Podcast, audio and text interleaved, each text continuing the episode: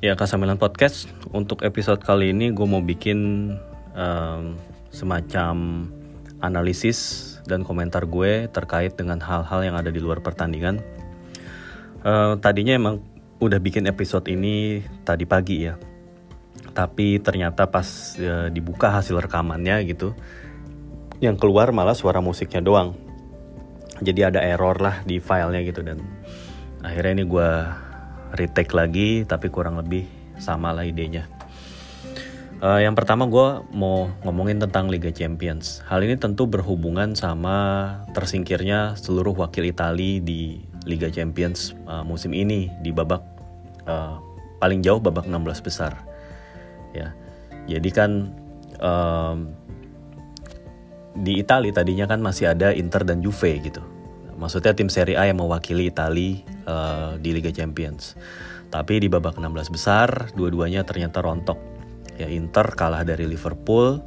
Ya walaupun sudah memberikan perlawanan yang sangat maksimal gitu ya, apalagi bisa menang 0-1 di Anfield yang mana itu hasil yang luar biasa ya.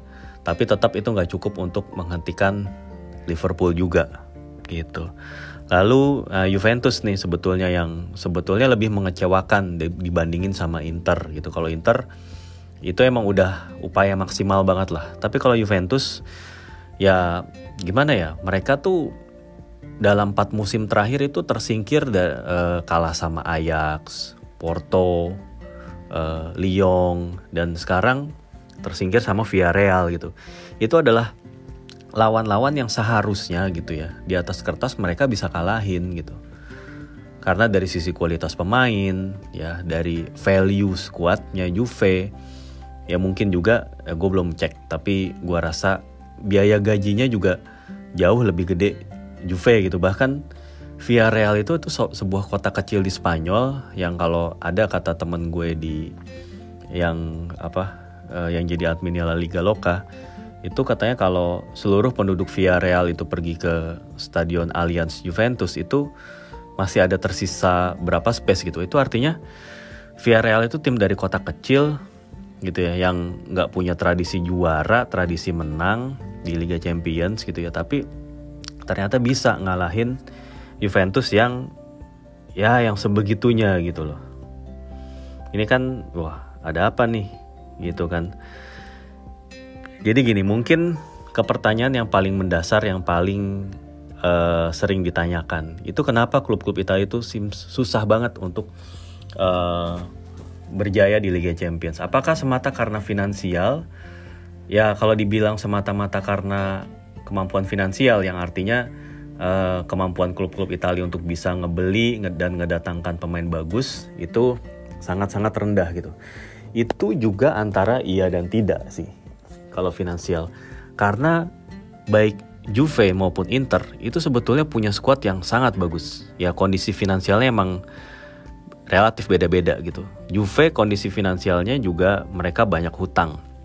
Setelah beli Cristiano Ronaldo tahun 2019 ya. Itu mereka suffer keluar banyak banget uang gitu. Ya walaupun pemasukannya juga cukup banyak. Ya. Tapi setidaknya mereka masih bisa gitu ngedatangin pemain seperti Dusan Vlahovic sebesar 75 juta euro, ngedatangin si Denis Zakaria gitu ya. Ya artinya uh, Juve masih punya kekuatan finansial yang lebih baik dari empat lawan tadi itu kayak via via Real, Lyon, Ajax, Porto gitu. Mereka lebih baik lah kemampuan finansialnya. Uh, begitu juga Inter Inter memang musim ini ya dilanda uh, kerugian yang sangat besar dari sisi keuangan. Tapi kan mereka musim lalu tuh udah belanja gede-gedean dan artinya mereka tuh punya spending power itu gitu dan dari hasil belanja gede-gedean kemarin itu pun juga hasilnya udah kelihatan squad yang udah punya kerangkanya nih yang kuat gitu. Tim mereka masih kuat. Cuman memang Inter ya ya lebih apes aja dia langsung ketemu Liverpool di babak 16 besar gitu. Kalau Inter ketemu lawan yang lebih ringan, gua rasa Inter bisa melaju lebih baik gitu. Artinya emang bisa dibilang ya secara objektif penampilan Juventus lebih mengecewakan daripada Inter gitu. Tapi kalau dari sisi balik lagi uh, dari sisi finansial ya sebetulnya kalau klub seperti Juventus mampu untuk bersaing. Cukup mampu lah gitu. Jadi masalahnya bukan cuman sekedar di finansial nih. Lalu apa kalau bukan finansial? Ya cara bermain taktik filosofi bermain gitu. Ya emang uh, Juventus ini bisa aja bilang oh kemarin under Pirlo sama under siapa sebelumnya Maurizio Sarri yang notabene itu lebih nyerang mainnya daripada Allegri itu kalah juga. Ya sekarang Ale, uh, di tangan Allegri yang mainnya lebih pragmatis kalah juga gitu. Ya episode-episode kalah-kalah itu juga menurut gue perlu dilihat secara proporsional. Kemarin waktu kalah sama Villarreal emang skornya 0-3 gitu. Tapi permainan Juventus jauh lebih baik. Harus dicatat juga. Jauh lebih baik, mereka lebih agresif, mereka lebih mampu menekan dan bisa creating chances ya memang belum ada gol yang tercipta aja gitu yang akhirnya bikin mereka kalah gitu um, terus kemudian waktu kalah sama waktu di kalah di zamannya Pirlo dan juga di zamannya Sari ya itu juga nggak bisa terlalu dijustify gimana gitu ya karena uh, itu pelatih sama-sama pelatih baru buat Juve gitu Sari masih baru Pirlo masih baru Artinya ide-ide mereka, permainan-permainan menyerang mereka itu juga butuh waktu gitu untuk mengimplementasikannya. Cuman memang Juve gua rasa itu nggak memberi cukup waktu gitu untuk pelatih-pelatih ini bisa benar-benar uh, mengeluarkan idenya secara utuh di tim gitu. Karena ya emang ya, mereka dibebani kewajiban untuk lolos ke Liga Champions dan lain-lain gitu. Di apa fansnya juga udah terbiasa ngelihat tim ini menang gitu. Kan emang Juve ini adalah tim yang uh, kalau secara sejarahnya ya ya ini mengutamakan hasil hasil pertandingan gitu. Ketimbang cara bermain ya. Jadi mau cara mainnya itu bertahan mau cara mainnya itu benar-benar counter attack cepet itu uh, Juve itu nggak terlalu ambil pusing. Buat Juve itu nggak perlu seperti apa ya uh, main cantik lah atau main dengan sepak bola menyerang atraktif gitu untuk menang gitu. Nggak perlu seperti itu. Tapi masalahnya Liga Champions itu perlu tim yang seperti itu gitu. Untuk menangin Liga Champions itu dalam sejarahnya ya nggak ada tim yang benar-benar bisa mendominasi Liga Champions itu itu dengan permainan bertahan counter attack gitu. Ya mungkin sesekali ada tim yang menang dengan cara bermain seperti itu. Ada bukan berarti nggak ada sama sekali. Tapi kalau dibilang mendominasi, yang artinya ya dalam satu dekade misalnya berapa kali juara gitu, atau setidaknya minimal sering mencapai babak perempat final atau semifinal gitu, itu kan bisa dibilang uh, tim papan atas gitu ya di Liga Champions. Ya kalau uh, ingin bisa konsisten ada di uh, di antara orang-orang itu, di antara tim-tim besar itu, ya harus mengikuti zaman di mana sepak bola saat itu sedang mendominasi gitu. Ya jadi ketika misalnya zaman era Barcelona Pep Guardiola tahun 2009-an gitu.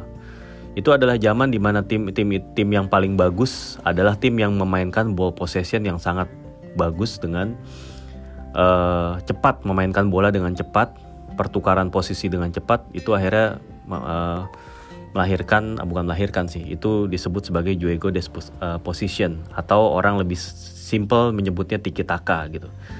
Jadi pada saat, pada saat itu kalau lu pengen bisa uh, jadi tim yang terbaik gitu ya lu harus bisa bermain tiki taka sebaik Barcelona atau bahkan lebih baik lagi gitu ya emang tiki taka itu bisa sekali sesekali diredam oleh permainan low block sangat sangat low block gitu tapi ya itu itu kayak cuman antitesis yang sifatnya juga sementara gitu. Lu nggak bisa main sitting back gitu, main bertahan dan berharap bisa meraih gelar Liga Champions dua atau tiga kali beruntun. Itu dalam sejarahnya tidak ada tim yang seperti itu. Tim-tim yang bisa memenangkan gelar back to back Liga Champions dan juga selama satu atau dua dekade itu menjadi tim papan atas di Liga Champions itu adalah tim yang menyerang yang mainnya menyerang. Gitu. Lihat Real Madrid tahun berapa tuh? 55-an sampai 60. Ya, terus lihat Ajax tahun 70 sampai 73 yang dipimpin oleh Johan Cruyff. Lihat Milan Arrigo Sacchi yang tahun 89 sampai 90-an awal. Milannya uh, zaman itu Sacchi Capello itu mereka bisa melaju ke Liga Champions dari kurun waktu tahun 89 sampai 95 itu berapa kali masuk final? 89 menang. 90 menang. 91 yang menang uh, Red Star. 92 yang menang Barcelona 93 yang menang Olympic Marseille tapi Milan masuk final. Tuh ketiga kali ya. 94 Milan masuk final lagi menang lawan Barcelona. 95 masuk final lagi lawan Ajax kalah.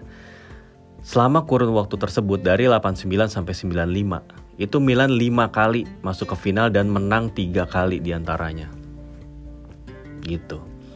Bahkan harusnya pas lawan Marseille sama lawan Ajax itu juga harusnya Milan bisa menang di pertandingan final tersebut. Gitu. Jadi ya apa yang menjadi kesuksesan rahasia kesuksesan Milan pada era tersebut? Yaitu gue juga pernah jawab di per, uh, dalam space Twitter Space di fandom waktu itu. Jadi ya Milan itu memainkan sepak bola yang berbeda dibandingkan dengan tim-tim Italia pada umumnya. Jadi Arrigo Sacchi itu datang mendobrak gitu. Dia mendobrak merevolusi uh, cara bermain yang tadinya lebih mengutamakan pertahanan, sekarang lebih dominan itu menjadi tim yang lebih dominan bukan tim yang reaktif bukan tim yang menunggu gitu. Karena baik Arrigo Sacchi maupun Presiden Silvio Berlusconi ya, kalau Sacchi kan dari sisi taktiknya emang dia sangat-sangat ingin mendominasi lawannya. Yaitu dia kemudian main dengan cara yang seperti cara bermain tim total football gitu. Sementara Berlusconi ya lebih uh, lebih kepada ini sih, lebih kepada dirinya sebagai presiden. Dia pengen ngebentuk tim, pokoknya dia bilang saya pengen tim yang mainnya atraktif, ya bukan cuma menang tapi harus main atraktif dan menyerang. Karena saya percaya kalau kata Berlusconi tim yang seperti itu adalah tim yang akan diingat terus oleh orang dan akan jadi barisan tim-tim tim-tim terbaik dunia yang pernah ada. Dan itu nggak salah yang dibilang Berlusconi itu nggak salah dan itu ter, terbukti dari uh, untuk tim Milan dari tahun 89 sampai ke 95 tadi lalu kemudian uh, setelah era penurunan kayak Franco Baresi itu pensiun dan lain-lain itu sempat ada decline dari mulai tahun 97 sampai uh, eh, 2000-an awal. Tapi kemudian uh, second wave kebangkitan itu datang pada saat eranya Carlo Ancelotti datang.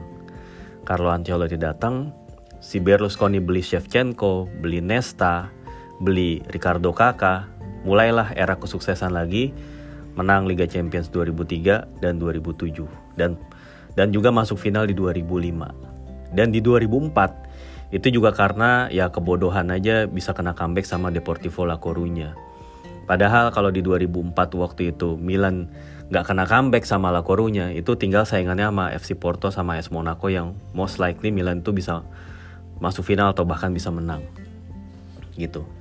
Artinya ya di tahun 2000 2003 sampai di 2007 itu sebetulnya Milan berpotensi masuk final uh, empat kali. Dan bisa juga harusnya menang uh, empat empatnya atau paling nggak menang tiga kali lagi Liga Champions. Itu kan artinya pendek kata itu adalah tim yang mendominasi gitu. Atau paling nggak uh, bisa nggak sih tim itu mendominasi Liga Champions tapi nggak haruslah pakai taktik filosofi-filosofi tertentu gitu bisa aja itu tapi lu butuh talenta yang bener-bener besar gitu, talenta dan mental yang udah teruji. Ini gue ambil contoh ya Real Madridnya zamannya uh, zamannya Zidane gitu. Real Madrid, Madrid pas dilatih oleh Zinedine Zidane itu diperkuat oleh pemain-pemain yang juara ya. Dari Sergio Ramos di belakang, Toni Kroos, Casemiro dan Modric di tengah, Benzema, Ronaldo di depan, fullbacknya Marcelo dan Dani Carvajal, juga Rafael Varane di back ya itu adalah tim juara dan mereka itu juga udah secara chemistry dapat dan secara mental itu udah udah mental baja banget. Artinya dengan mental baja yang mereka punya, mereka udah bisa ngadepin situasi pertandingan yang seperti bagaimanapun dan dengan dalam situasi terjepit apa pun, somehow mereka bisa lepas dan mereka bisa keluar dari tekanan dan akhirnya menang gitu. Ya, yang final Real lawan Atletico yang golnya Sergio Ramos di menit akhir sundulan itu itu juga tadinya Real bisa kalah tapi berkat uh, mental juara mereka bisa nyamain kedudukan dan akhirnya bisa menang ya gitu begitu juga ketika lawan Juve ya Real Madrid lawan Juve yang di Cardiff itu tahun itu tahun 2018 apa 19 18 kalau nggak salah ya. Itu kan eh 17 itu ya 17 itu kan sebelum Bonucci pindah ke Milan ya. Ya berarti 17 ya. Itu Real Madrid juga dalam tekanan ketika di babak pertama itu ketinggalan. Ketinggalan lewat golnya si Mario Mandzukic itu ketinggalan dulu apa skornya satu sama sih? Gue lupa lah. Kayaknya skornya satu sama ya. Harusnya itu Juve di atas angin setelah itu tapi uh, eh, gue pernah lihat videonya Zidane itu uh, berbicara di ruang ganti dengan para pemain di uh, pas lagi babak apa uh, jeda pertandingan gitu sebelum babak kedua mulai. Itu Zidane tuh cuman bilang pokoknya kurang lebih gini lu jangan biarin mereka leluasa mainin bola. Lu harus press gitu. Dan lu harus efektif uh, nyerang dengan cepat dan efektif jebret. Gitu cepat untuk nyetak gol. Dan itu dilakukan itu terjadi. Dan akhirnya Real Madrid jadi membalikan skor 4-1 gitu. Ya itu emang ya Real Madrid ini adalah contoh tim yang punya pemain bintang mental yang kuat. Mereka emang bukan necessarily tim yang punya sistem atau filosofi bermain yang khas seperti halnya ya juego disposition ya ala Pep Guardiola ataupun ya pressing lah pressing dan turunan ya gegen pressing lah apa? Ala uh, Jurgen Klopp atau uh, Jupp Heynckes gitu. Ya ketika Bayern Munchen juara Borussia Dortmund masuk final terus uh, ketika Liverpool juara Liga Champions gitu. Itu kan uh, mereka tim yang sangat ngepres begitu juga ketika Chelsea kemarin juara gitu. Jadi emang balik lagi ke, ke kesimpulan ya untuk bisa menangin Liga Champions ya lu harus main proaktif gitu. Jadi uh, gue sih nggak percaya dengan teori-teori ah Juve cuma di liga lokal doang menangnya berjayanya gitu. Ya karena ada faktor-faktor non teknis teknis apalah gitu. Ya di Liga Champions nggak bisa gitu. Gue kurang setuju ya dengan pendapat itu. Itu kayak pendapat yang terlalu oversimplify aja menurut gue ya padahal kalau ditelaah ya simply karena ya Juve nih uh, ya tadi filosofinya. Mereka nggak bermain menyerang atau nggak bermain pressing. Seperti halnya tim-tim yang sekarang ini bermain cara bermain gitu. Dan ya Juve ketika mereka kalah sama Barcelona dan Madrid ya simply mereka kalah kalah talent aja gitu. Mereka udah cukup berbakat Juve itu cukup talent talented gitu. Dan mereka punya chemistry yang bagus juga punya mental yang bagus. Cuman not enough aja pada saat itu. Not enough untuk bisa menghentikan trio MSN Barcelona Messi Neymar sama Suarez. Eh, Messi Suarez Neymar MSN dan juga di Real Madrid tadi tim Real Madrid yang tadi mereka nggak bisa nyetop itu. Tapi ya mereka dua kali bisa masuk ke final ya itu bagus. Itu adalah sebuah uh, tanda bahwa emang tim ini tim Juve ini tim yang serius gitu. Sebetulnya gitu. Cuman kan emang uh, untuk tim yang udah masuk final 9 kali menang dua kali kalah tujuh kali gitu itu kayak ada faktor lainnya lah gitu yang kenapa bisa kalah gitu tapi emang kalah di pertandingan final itu bukan berarti tim tim ini lebih lemah gitu. Bukan berarti tim ini lebih inferior gitu. Karena di pertandingan final yang cuma sekali dimainin itu banyak faktor-faktor yang bisa membuat tim itu menang atau kalah gitu. Prancis Brazil uh, Piala Dunia 98 yaitu Prancis menang 3-0 mendominasi itu kan dilihat bisa juga dilihat uh, dari sisi Brasil itu Ronaldo gak maksimal katanya Ronaldo sempat kejang-kejang tapi dipaksa main gitu ya Final Brazil lawan Italia tahun 94. Ya itu kan adu penalti, Brazil menang. Tapi apakah mereka lebih baik daripada Italia di turnamen itu? Enggak juga. Artinya kalau udah masuk ke final nih, itu udah udah banyak lah ininya apa faktor-faktornya gitu. Kita nggak bisa bilang, oh kalah di final, kalah mulu di final berarti jelek ya. Lu bisa maju masuk ke sampai babak final itu udah bagus banget. Gitu loh. Jadi memang uh, Liga Champions itu kompetisi yang unik, kompetisi yang uh, banyak faktor untuk bisa menangin itu gitu nggak cuma sekedar tim kaya gitu. Kalau emang yang men tim yang menang itu pasti tim kaya kenapa PSG belum menang-menang? Kenapa Manchester City belum menang-menang? Gitu. Ya jadi memang uh, sulit ya uh, untuk dibikin kayak formulasi gimana cara menang Liga Champions tapi butuh tapi yang jelas butuh banyak faktor aja gitu. Ya faktor finansial perlu jelas. Untuk bisa mengumpulkan tim yang bertalenta ya lu butuh uang gitu. Butuh uang untuk mendatangkan pemain-pemain itu. Terus untuk membentuk tim yang mental juara yang ter, ter, uh, udah terbentuk ya membuat tim yang punya mental juara itu kan butuh continuity gitu dan juga butuh pelatih yang jago memotivasi gitu. Ya itu kan perlu waktu juga untuk bisa membentuk tim yang seperti itu seperti halnya Real Madrid Real Madridnya Zidane itu dan untuk membentuk tim yang punya chemistry bagus mereka kan harus bermain bersama dulu dalam bertahun-tahun. Gitu.